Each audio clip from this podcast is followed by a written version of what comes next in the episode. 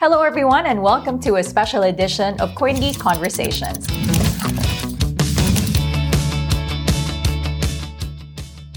On this episode, we'll take a look at one of the hottest topics that will be discussed in the BSV Global Blockchain Convention, the IPv6, or Internet Protocol version 6. It's a most recent upgrade on the current IPv4. IPv6 offers a near infinite range of unique addresses, among other security and privacy implications. At the recently concluded IEEE Blockchain Symposium, an event that brought together thought leaders in the blockchain space, Dr. Craig Wright explained how Bitcoin and IPv6 work perfectly together in delivering better internet experience for all. IPv6 enables end-to-end connectivity. And that was part of the foundation of Bitcoin. Bitcoin's not a peer-to-peer network the way people say like Napster type things or, or um, torrents. It's an end-to-end communication platform, allowing individuals through IP to IP to connect directly. Not having Facebook, not having Google, not having any of these big tech giants tell you what you can and can't do. Direct person to person communication. And to do that, we need scale.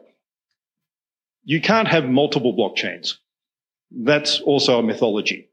As soon as you have multiple blockchains, it's like having multiple internets. What does that really mean? And if everybody has multiple ledgers, well, WorldCom, they had multiple ledgers. Bernie Madoff had multiple ledgers. So think about the the prohibition about honest records. If you want to have honest records, you have to have a set of records.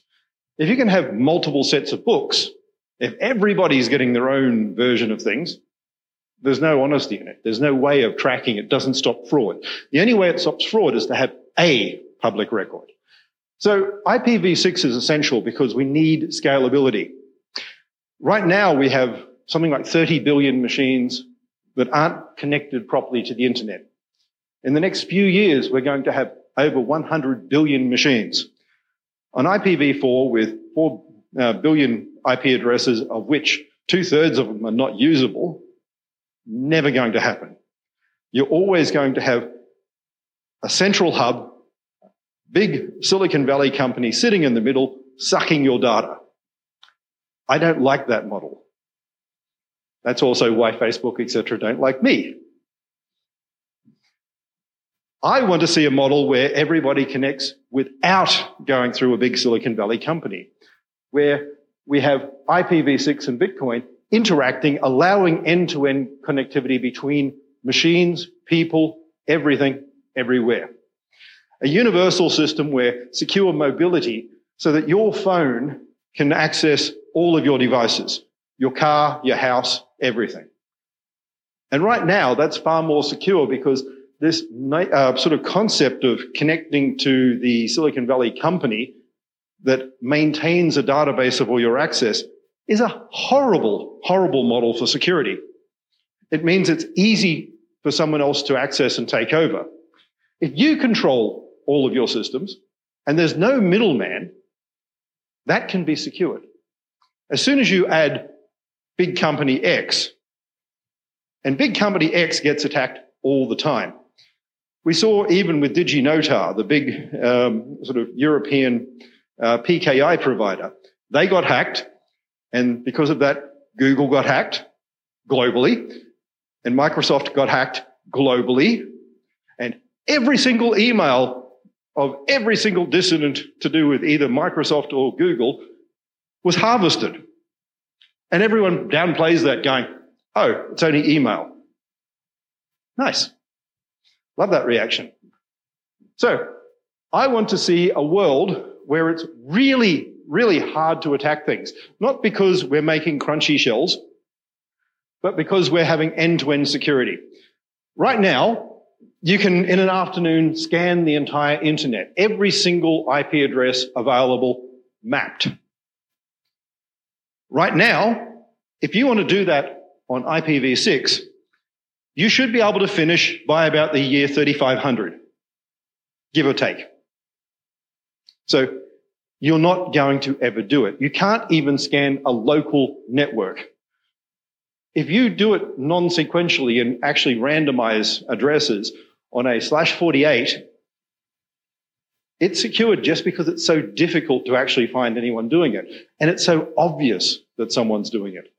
To scan the network basically means someone like uh, a large government actor needs to actively attack your whole network, signaling that they're doing it. That's the difference. So scanning this stuff's harder. It's secure and private, not because of um, all these other cryptographic things, but because of economics. I mean, yesterday, I don't know if anyone saw, but uh, there was a release saying how the American government accidentally uh, monitored every transaction over 500 um, sort of dollars around the world. I mean, accidentally for 15 years. Oops. Um, sorry, we've had a whole sort of uh, set of departments scanning every transaction around the world for 15 years, and it was an accident. 10,000 people employed, yada, yada, yada, accident. This becomes nearly impossible to do when we're talking about something like Bitcoin. When we're, we're doing it properly, not the whole BTC, um, have your address bit, but actually cycling uh, addresses so that they only get used once. And then it becomes private. Because over a global system, um, where we're having IP to IP communications, uh, and at scale, then what we're talking about is phenomenally hard to model. When I talk about scale, I'm not talking like IBM talk with 3,000 connections per second or some BS like this. I mean, in the next decade, between 1 and 10 billion transactions per second. And I mean growing from there. That scale. Not multiple chains, a chain. That is my goal. One system doing that. And when I say that, I don't mean with this cost structure that is higher than Visa right now. I don't mean Lightning Network at $1 a transaction. I mean one thousandth of a cent. That's my goal. It's very simple. So I want to see Bitcoin as a base layer. We need expanded address space for this. We need everyone connecting directly. So to do this means we need an infrastructure where your mobile phone and my mobile phone communicate directly without going through big American Silicon Valley company A to big American Silicon Valley company B. Not interested. I want to see people directly communicating straight end to end. That is the model for Bitcoin. And to do that, we need every single device owned by every single person, not going through NAT, not going through VPNs, having its own connectivity. And that's never going to happen on IPv4. That's going to require V6. If the Americans don't want to do it, I don't care. There's a big world. We have a lot of interest in a lot of areas around the world. Why? Because, well, there are a lot of people and there's a lot more education happening everywhere right now. The BSV and IPv6 pairing is deemed as one of the most anticipated topics in the upcoming BSV convention. Discussing this is Latif Ladid, founder and president of the IPv6 Forum. In an interview with CoinGeek Sarah Higgs on the sideline of the IEEE Blockchain Symposium, Ladid implies that putting together blockchain and IPv6 is a game changer. He also says that only BSV is capable of handling IPv6 transaction volume. What is your purpose of bringing together all these thought leaders in the blockchain space? So basically, we, are, we have collected uh, some experts from the IPv6 world and some experts from uh, the blockchain, and especially BSV uh, blockchain. So it was a great honor to have uh, Greg with us. I think it was his first time in this place. So we wanted to combine for the first time uh, the use of the end-to-end model in the internet because that's how IPv6 uh, will work in the future. And basically, blockchain was designed with that uh, concept in mind, but it was never deployed as such. So here we are doing some kind of uh, restoring the ar- architecture of the internet as well as uh, blockchain. So these are very good uh, two roommates that have found each other after decades of work.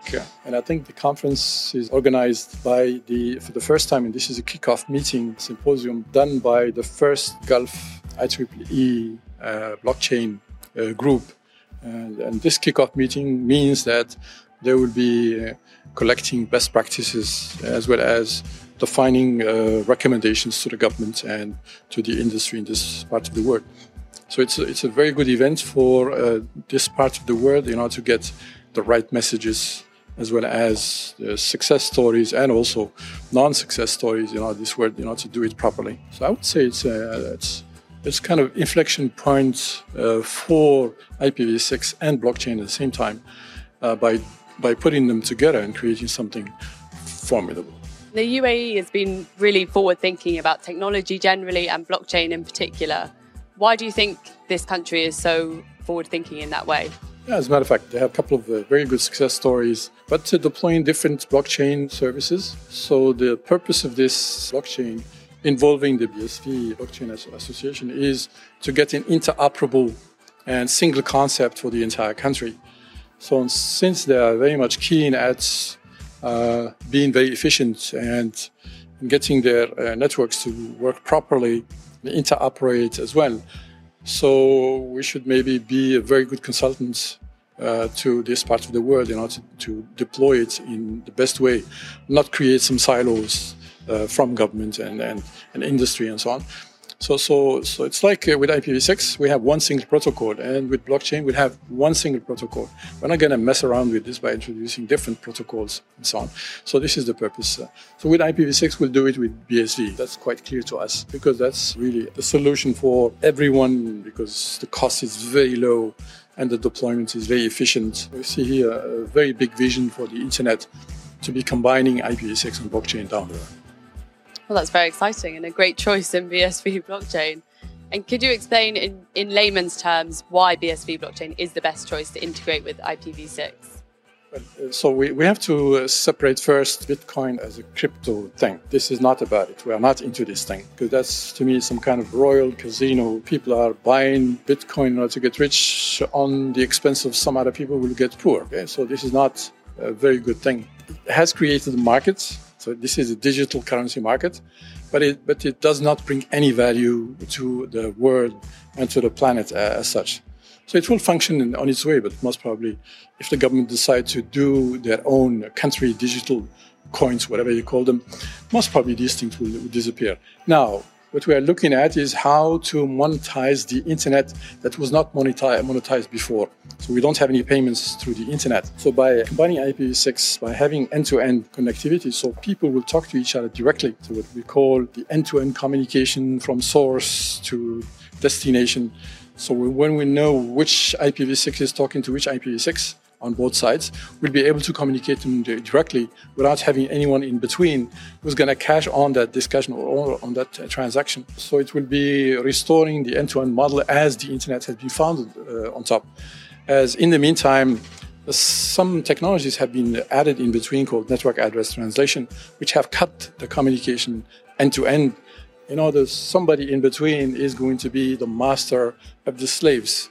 So I want to restore the master to master approach, master slave approach to master slave approach, so that each one, your smartphone will be basically your server and you can talk to anyone you would like to. And if you want to do transaction between these two, you can do them directly. So nobody else is going to pick, you know, a portion from your your transaction because that's how the internet functions. IPv6 deployment continues to increase around the world. Up next, Ladid shows us which countries are ranked the highest in IPv6 deployment and why should other countries follow suit. Let me show you my, my uh, presentation. So, so, so basically, um, talking about um, uh, blockchain and uh, uh, it is quite clear from the experience we had with IPv6 in Saudi Arabia that IPv6 is very good for Saudi Arabia. So is Saudi Arabia also very good for IPv6. Now it's the time for BSV, uh, uh, which is also very good for Saudi Arabia. And at the same time, Saudi Arabia can become an example how to do that, especially combining IPv6 and BSV uh, as they are very good roommates. Now, one of the uh, most important steps we have to do in the next uh, five years, as it is the case now in the US and Europe, is to move to IPv6 only uh, for a certain number of uh, reasons, and primarily you know, to get better network control uh, of the of the internet instead of having two and a half internets running today, IPv4, NAT, and then IPv6, and then to introduce new functions such as um, segment routing for v6, but more importantly, you know, to introduce end-to-end and peer-to-peer applications like uh, BSV. And this will allow us also a far better control of the CAPEX and the OPEX. And the deployment so far uh, by end 2021, we have reached about 37% worldwide, but the numbers of Google are not including China, which is adding another uh, almost 10%. So we are currently at 45% worldwide penetration, which is an excellent work that has been achieved in the last 10 years. So we have something like um, 2 billion people are using now IPv6 uh, from, uh, in this case, from the 5 billion worldwide. Now, the deployment on a worldwide basis is obviously very strong in China and in India. We, and they host basically the first uh, uh, and second slot in the world. So V6 is really going to happen in Asia by far due to the fact they don't have enough IP for address space. And obviously, in the Middle East, Saudi Arabia is one of the biggest promoters of IPv6, and they have extremely uh, done a very good job, which has, has been also adopted by the United Arab Emirates. So you can see that Saudi Arabia has already 50, almost 51% of uh, adoption in the country with 16.5 million IPv6 users. And most probably they don't even know that which is the beauty of the internet. You just have to use it. You should know what's happening behind it. And in terms of deployment worldwide, Saudi Arabia sits at the sixth uh, place in the ranking worldwide. So congratulations for Saudi Arabia to have done such a good job in doing this. And this is due to a couple of uh, top ISPs that have deployed uh, IPv6, such, such as Al Jawal, uh, and the Saudi Net, as well as the Mobily, uh, uh, which is Etihad Etisalat company. Now, and both, both of them have the similar penetration in the country in terms of IPv4 and IPv6. So this is the impact in on the deployment in the country. Now, in terms of content, uh, it is a pity that we have very good penetration in terms of ISPs and a lot of users are using IPv6, but they cannot use the top uh, uh, 10 to 13 websites apart basically from Amazon. And it's quite amazing. Amazon deployed IPv6 more in Saudi Arabia than in the other countries. And you have Sala.sa and Zeed.sa and uh, alwatan.com.sa. Uh, so the other, the other websites should be deploying IPv6 in order to contribute to this, uh, this thing. So in terms of uh, deployment of uh, uh, content on, on the web uh, uh, Saudi Arabia does not rank among the top 25. But interesting enough, Palestinian, the Palestinian territory ranks among the top 20, which is at number 17 on a worldwide basis, which is quite, quite astonishing. And, and the topic that you are addressing today is about blockchain. So this is really an important uh, application, one of the uh, biggest peer-to-peer applications that we are going to use in the future using IPv6. So in a nutshell, uh, if we look at uh, flights uh, with Saudi airline, whatever, so all of us are still in the, in the luggage class using network address translation except for those that are using IPv6, which are already in the business class as of today.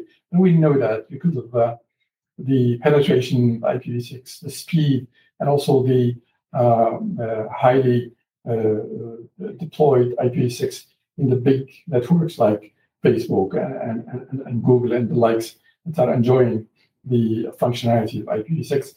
And those that are already going to IPv6 only uh, when using 5G for SA, for instance, the standalone or cloud computing and Internet of Things, and soon BSV, you will be basically uh, using the internet in, on a third class uh, basis.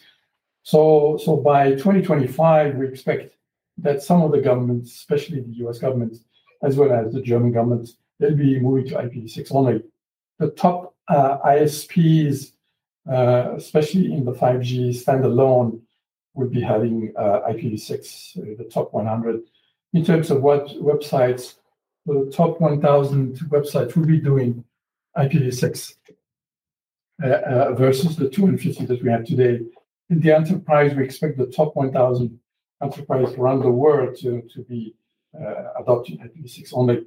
In terms of apps, obviously, blockchain, uh, Web, Web3, and all the conference applications will be benefiting from the end-to-end and peer-to-peer facility that we are going to have. But obviously, we still have we have a, new digital divide between the 25% that will be using IPv6 only, 50% that are going to be dual, so using IPv4 and IPv6, and then the remaining that are going to use only IPv4. So it will take a bit of time now to get everyone on board. So my call to you from the RNA chairman of the IPv6 forum that's Vince himself. And we are asking you to use IPv6 on everything that you do on the internet. So let me wish you an excellent conference and thank you for listening to this talk. We'll be hearing more about IPv6 at the BSV Global Blockchain Convention. So don't forget to mark your calendars. Join us in person or online on May 24 to 26. We'll be broadcasting live from the Grand Hyatt Hotel in Dubai. That's it for this edition of CoinGeek Conversations. Thanks for joining me. Tune in again next week for another insightful chat as Charles Miller speaks to Jack Liu, founder of RelayX and Float SV. Goodbye.